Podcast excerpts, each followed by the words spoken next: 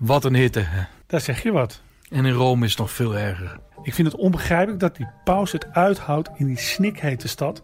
En hij had dat schitterende buitenverblijf in Castel Gandolfo aan het meer van Albano. Maar ja, dat heeft hij weggegeven. Het is nu een museum. Als ik tot paus gekozen zou worden, zou ik het meteen weer innemen. Heerlijk, paus in Castel Gandolfo. En dan lekker af en toe een terrasje pikken. Op dat schitterende plein, Aperolletje Spriets. Heerlijk.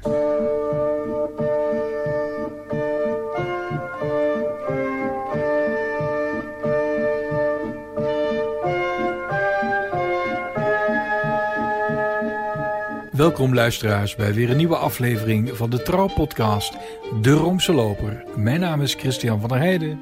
En ik ben Stijn Vens. Christian, ik wil het even hebben over zondag 23 juni. Dat was in velerlei opzicht een mooie dag. Niet alleen Sacramentsdag ook, hè? eh, Sacramentsdag, eh, processies eh, hier en daar. Mooi weer. Maar ook nog om een andere reden zullen we die dag niet licht vergeten. Want in Den Haag vond de zogenaamde pausmis plaats. Dat is een mis waarbij alle Nederlandse bisschoppen geacht worden aanwezig te zijn. En ook de pauselijk nuncius is dan ter plekke. En tijdens die mis wordt gevierd de pauskeuze van Franciscus. Maar eh, dat is 13 maart 2013. Waarom een, een gebeurtenis in, in maart vieren in juni? Ja, er was volgens mij ooit wel wat om te doen. Want dat rond de 13e maart lukte het niet om bij elkaar te komen. En toen zei ze om onbegrijpelijke redenen. Nou ja, is het hele geloof niet een mysterie. Op die 23 juni of daaromtrent uitgekomen. Nou, dus ik kon zelf vanwege moverende reden niet in Den Haag zijn. Maar gelukkig was er dus een pilot-uitzending, een livestream, via de site katholiekleven.nl slash livestreams. Eh, dat is de, de, de- de- het nieuwe You- YouTube-internetkanaal van de Nederlandse bisschoppen. Nou, ik heb mijzelf eh, geposteerd. Ik heb de iPad erbij gepakt. En toen ontstond er toch een grote teleurstelling. Wat gebeurde er? Nou, de beeldkwaliteit viel nog mee, al was hij wel wat statisch. Ik geloof dat ze twee of drie camera shots hadden. Dus één camera op het altaar, één camera opzij en nog een totaalshot van de kerk. Van dat totaalshot in de kerk werd ik ook niet vrolijk. Veel grijze hoofden. Als je als marsbewoner op die zondag in Nederland geland zou zijn en dat gezien zou hebben, zou je denken dat het katholicisme alles uitgestorven, of althans bijna is uitgestorven. Nou, ik kwam erin tijdens het tafelgebed en daar was, dat is natuurlijk een, ja, een heilig moment. Eh, daar zag ik Karnel Eijk, want die ging, eh, die ging eh, die celebreerde, de andere kon celebreren. Hij had ook gepreekt, dat heb ik dan weer net gemist. En wat ik zeg, de beeldkwaliteit liet te wensen over, maar het geluid was abominabel. En, en is het zo jammer dat we kunnen het niet terugzien. Oh, dat is normaal wel eh, het geval bij livestreams. Hè? Dan wordt het opgeslagen op YouTube. Ja, Eh, maar dus ik, het enige wat ik kan doen is een, een stemimpressie geven Ja. van wat ik toen heb gezien eigenlijk. Eh, en ik doe maar even wat ik vind het nou, te profaan om, om, om het taalgebed na te doen. Dus ik zal gewoon wat teksten delibereren. En wat er dan gebeurde. Broeders en zusters in Christus, heilig in de eeuwigheid. Ja, en hoeveel mensen keken er? Want dat kun je toch nagaan. Hè? Want het kwam uiteindelijk ook terecht op YouTube. Hè? Nou, toen ik keek, dus dat was al wat gevorderd in de mis, was ik met 14 anderen. 40? Nee, 14. Ga weg, joh. Ja, ja, dus, dus, dus ik werd er eigenlijk, ik had, ja, ik had me echt wel wat van voorgesteld. Ik had er ook ruimte voor vrijgemaakt. Ik heb daarvoor andere belangrijke afspraken moeten afzeggen. Maar ik werd er eigenlijk ontzettend treurig van. En ik, Ja, maar van de andere kant, Stijn, eh goede katholieken zitten op zondagochtend in de kerk. ja, ik zeg al, om moverende reden kon ik niet zelf aanwezig zijn. En kon ik ook niet zelf een Eucharistieviering eh, bezoeken. Dus ik was, als t- eh, ook als al die andere tienduizenden mensen in verpleeghuizen... die aan het tehuis gebonden zijn, was ik aangewezen op, eh, op deze livestream. En dan wil ik kwaliteit. Dan wil ik ook dat het al getest is. En dan wil ik niet... Ja, maar je hebt natuurlijk ook de moordende concurrentie van de KRO. Hè? Nou, dat, dat is het tweede. Jam- Jammer dat jij dat nou, dat gras al, dat eucharistische gras al voor mijn voeten wegmaait. Want dat dacht ik ook op hetzelfde moment was er ook een mis uh, bij de KRO. En dan voorafgaand door het vermaarde geloofsgesprek van Leo Feijen. Dus er is ook nog niet eens gecoördineerd. Kortom, ik vond het geen sterke dag voor de eucharistische presentie op de diverse media. Nee, maar dat hoeft ook niet, want uh, uh, onze lieve heer was wel present in de straten. Ja. van Amsterdam, van Laren natuurlijk, hè, de Sint-Jans-processie. Uh, en natuurlijk in Limburg. Oh, wat schitterend. In IJsden heb je dat gezien op, uh, op Facebook. Dus wat dat betreft leeft het nog wel. Nee, kijk, en ik denk ook dat Christus ook wel aanwezig is geweest in die ondanks dat, uh, dat gepruttel en, die, uh, al die miscommunicatie. Ook in die, in die kerk in Den Haag. Maar ik had een beetje spijt dat ik er voor thuis gebleven was. En volgend jaar zal ik er toch voor kiezen om op die Keizersgracht in Amsterdam, waar dan die sacramentsprocessie vanuit de Ons Lieve Vrouwenkerk vertrekt, zelf aanwezig te zijn. Want dat blijft een, een geweldig fenomeen. Wat ik ook zo ontroerend vind, is die Volendamse fanfare. Ja, en, het, is, is mooi. En het, het, mooiste vind ik nog eigenlijk, uh, ik ben dan zelf publiek, maar het mooiste vind ik dan om naar mijn collega's in het publiek, hoe zeg je dat, mijn medepubliek te kijken. Die denken, kom, ik ga, ik ga naar het Anne Frankhuis of zo. En opeens komt er zo'n gigantische processie langs. Dus volgend jaar uh, kies ik daar voor. Want als je op het multimediale gevoel van de Nederlandse bisschoppen moet afgaan, kan je bedrogen uitkomen. Ja, trouwens nog één, één lovend woord over die Amsterdamse sacramentsprocessie. Uh, het is ook multicultureel. Ja. En heel ecumenisch, want de Syrisch-orthodoxen doen mee. Uh, de, de, Surinaamse gemeenschap doet mee. Eén groot feest en dat in de, in de zon die uh, voor ons allen schijnt. Ja, en ik zag dus Bisschop Punt van Haarlem-Amsterdam met het Allerheiligste lopen. Die had zich moeten haastelen, die zat eerst in Den Haag. Ja, volgens mij heb ik hem, nee dat kan niet, volgens mij heb ik hem daar niet gezien. Kan zijn dat hij gekozen heeft voor Amsterdam.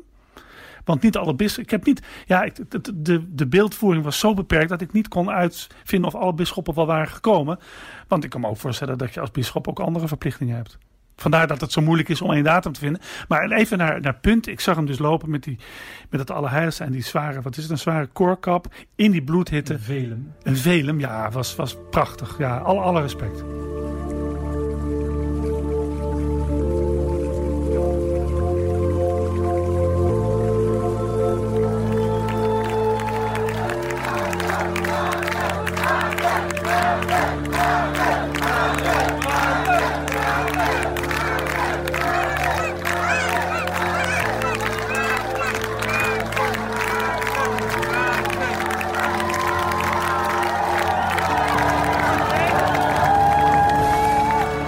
de ogen. Dan denkt iedereen dat je ziet zoveel mensen daar stonden toe te juichen.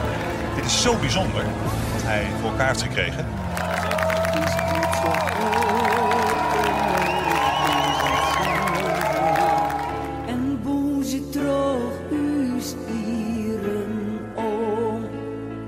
Vleer op pensioen, het beste loon van ieder. Het Frieske loon voor ieder. Heeft 200 kilometer, meer dan drie dagen lang, alleen maar gezongen.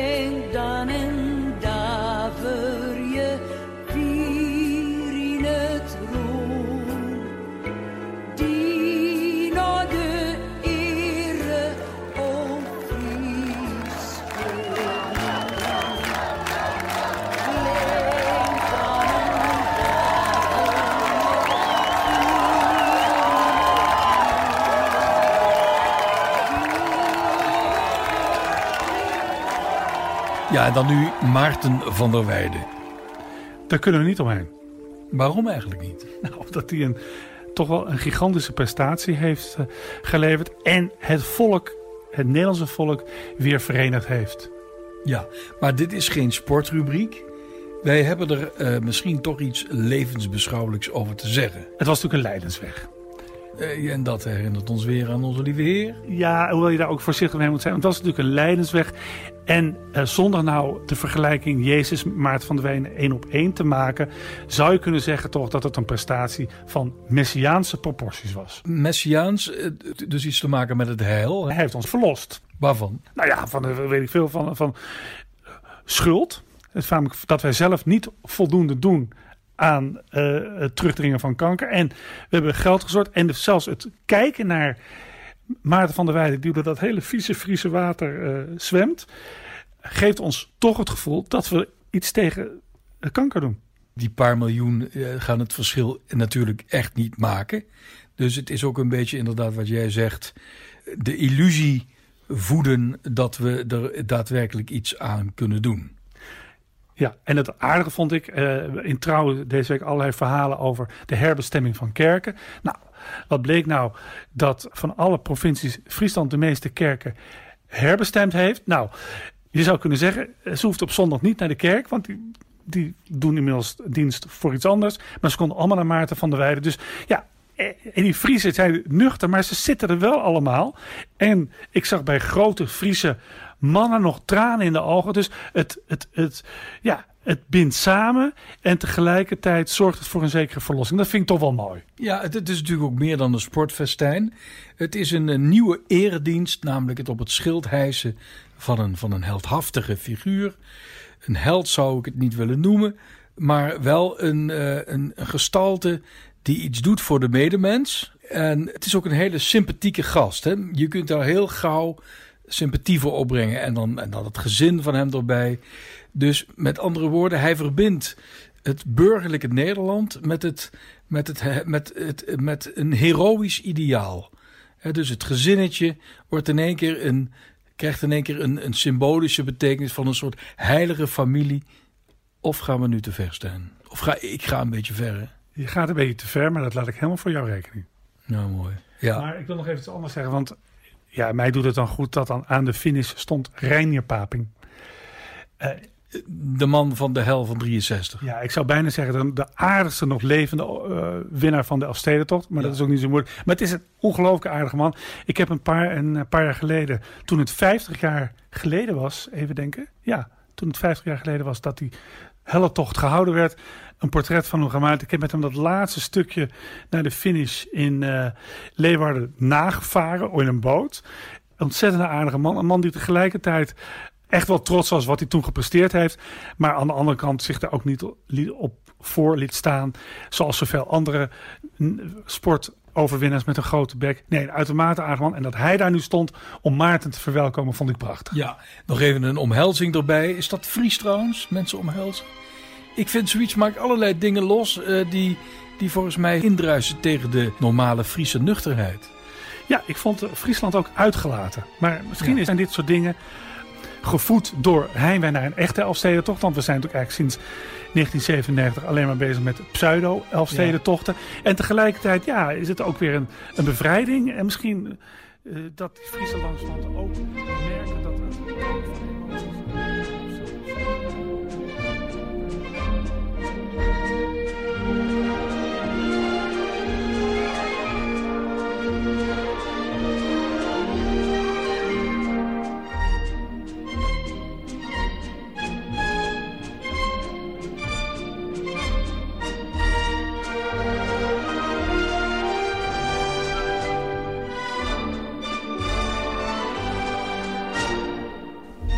Jij volgt natuurlijk het uh, wereldkampioenschappen voetbal voor dames, uh, Stijn. Je bedoelt natuurlijk vrouwen, hè? Wat is het verschil? Nou ja, ik vind het, je hebt het ook niet, toch niet over het WK voetbal voor heren. Is het niet zo? Nee, voor nee, dat is alleen maar hockey, hè? Ja, dat is een hockey. Bij hockey zijn het heren en bij voetbal zijn het mannen. Mannen, maar eh, bij atletiek heb je de mannen en de vrouwen. Ja. En dat wou ik hier graag aanhouden, als jij het goed vindt. Ja, prima. Oké. Okay. Dus Oranje doet het goed, onze leeuwinnen. Maar mijn hart gaat ook een beetje uit naar het uh, Vaticaanse vrouwenvoetbalteam. Nou, dat van mij ook. Uh, uh, dat is natuurlijk fantastisch dat dat er gekomen is. er is al heel lang een, een Vaticaanse mannenteam. 26 mei hebben ze gedebuteerd met tegen de dames, oh, doe ik het zelf ook, tegen de vrouwen van AS Roma. Dat was een moeilijke wedstrijd. Ze verloren met 10-0. Ja, hun internationale debuut zou hebben plaatsgevonden op zaterdag 22 juni. Maar dat ging niet door, want er was een akkefietje. Nou, dan kan je wel zeggen dat er een akkefietje was. Want tijdens het spelen van de Vaticaanse hymne, hè, er wordt natuurlijk ook een volkslieder gespeeld, want het is een interland, zou je kunnen zeggen, ja, ja. soort van. Trokken drie van de speelsters van het Oostenrijkse vrouwenelftal hun shirt omhoog en daar stonden pro-choice kreten uh, voor de mogelijkheid om abortus te kunnen ondergaan.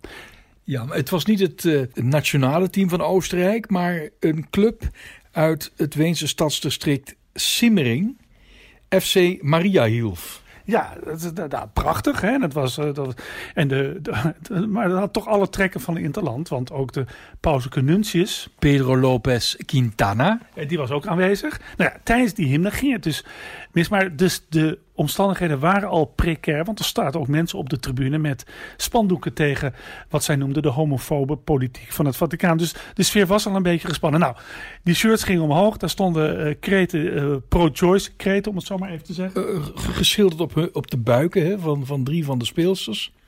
Nou ja, dat, tijdens het, uh, zeggen, het volkslied van het Vaticaan. Ja, dat kan niet, want het Vaticaan is geen volk. Maar je nee, bedoelt nee, de pauselijke hymne. De, ik bedoel natuurlijk de pauselijke hymne. Maar ja, ik, dus, ik zei het ook een beetje tussen aanhalingstekens. Als je het... Uh, goed vindt. Dus de pauselijke hymne. Ja, dat is de speelsters van het Vaticaan. Dat, even dat team nog even, even neerzetten. Dat is dus opgericht, onlangs opgericht. Het bestaat uit medewerkers van het Vaticaan. En vrouwen en dochters van uh, medewerkers. Nou, dat is, de paus heeft ook nog persoonlijk zijn zegen eraan gegeven. Nou ja, tijdens zo'n hymne, zo'n actie, dat is de speelsters van het Vaticaan dermate in het uh, verkeerde keelgat geschoten dat zij na overleg met de nuncius hebben besloten helemaal niet meer te gaan spelen. Het publiek in verbijstering achterlatend. Ja, dat was natuurlijk heel. Ja, iedereen had zich erop verheugd. Het heeft natuurlijk ook zekere, bijna exotische uh, kwaliteiten. Zo'n het, het, het, voetbalteam van het Vaticaan, dat mannenbolwerk. Nou, dat zou natuurlijk prachtig geweest zijn. Maar het heeft niet zo mogen zijn. Nee, nou, ik vind het eigenlijk ook schandelijk dat je politiek meeneemt op de publieke tribunes. Kijk, als het Vaticaan nu een, een staat was waar uh, slavernij plaatsvond of waar drugs werd gehandeld, uh, dan, dan zou dat iets anders zijn. Maar een pro-life statement, een pro-life standpunt, is blijkbaar in het, Westen zoiets als het verdedigen van, uh, ja, van het meest verschrikkelijke wat er bestaat. Het redden van ongeboren leven. Ja, dat wordt bijna gelijkgesteld aan seksisme. Ja, en, en dat zeiden die, uh, een van die vrouwen ook van dat Vaticaanse vrouwenteam. Het sportveld is juist een plek waar, waar, de, waar je eigenlijk bij wijze van spreken de politiek en de, de wereld even niet meer telt. Grijp dat nou niet aan om je punt te maken. Nee. Ken jij diva in het Vaticaan?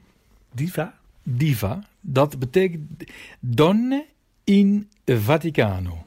Dat wil zeggen de vrouwen in het Vaticaan. Dus die hebben een vereniging, de Vaticaanse, zeg maar, het katholiek vrouwengilde in Vaticaanstad.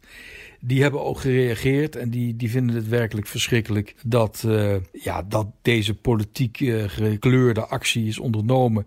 Om eigenlijk de Vaticaanse voetbalvrouwen te provoceren. En ook de pauselijke vertegenwoordiger al daar. Ik werd trouwens even op het verkeerde been gezet door de naam FC Maria Hilf. Want ik denk, hé, hey, dat is natuurlijk een katholieke sportvereniging.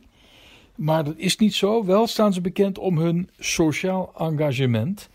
Het is namelijk zo, de aartsbisschop van Wenen, die had de nuncius ervan verzekerd. Dit is een goed team. Zij doen meer dan sport. Zij zetten zich ook in voor allerlei maatschappelijke kwesties. En ze willen eigenlijk ja, dienstbaar zijn aan de maatschappij. Sommigen zijn daarin, denk ik, nogal doorgeslagen. Zij willen zich ook dus inzetten voor ongewenst zwangeren en voor homoseksuelen. Van wie zij denken dat het Vaticaan die stelselmatig discrimineert, wat natuurlijk niet zo is. Maar goed. Uh, dus Maria Hiel, waar slaat het op? Dat slaat eigenlijk op de naam van het stadsdistrict waar het verenigingscentrum van deze voetbalclub zich bevindt vereinslokaal. Dus de sportvelden liggen eigenlijk niet bij hun uh, ja, stamlokaal. Dat ligt in de Bezirk Maria Hilf. En dat is weer genoemd naar Maria Hulp der Christenen. Een titel die Maria heeft gekregen nadat van haar was geloofd dat zij de katholieken had bijgestaan in hun strijd tegen de Turken. Nou, en Wenen heeft nogal wat ervaring met uh, Turken, althans de agressie van de Ottomanen want ze zijn nu meerdere keren omsingeld geweest door de Ottomanen. En uh, vandaar de naam Maria Hilf. De vraag is wel, wie heeft er nou uiteindelijk gewonnen? Bij voetbal is het volgens mij zo, als je uiteindelijk besluit niet in het veld te treden, dan komt je dat op een reglementaire nederlaag van 3-0 te staan. Dus het kan zijn dat het Vaticaanse vrouwenteam na de 10-0 nederlaag tegen AS Roma tegen zijn tweede zepert is aangelopen. Ja, nou ja, de laatste zullen de eerste zijn. Hè? Ja, en ik neem aan dat ze als troost in persoonlijke audiëntie door Paus Franciscus worden ontvangen, die ze alsnog de overwinning schenkt.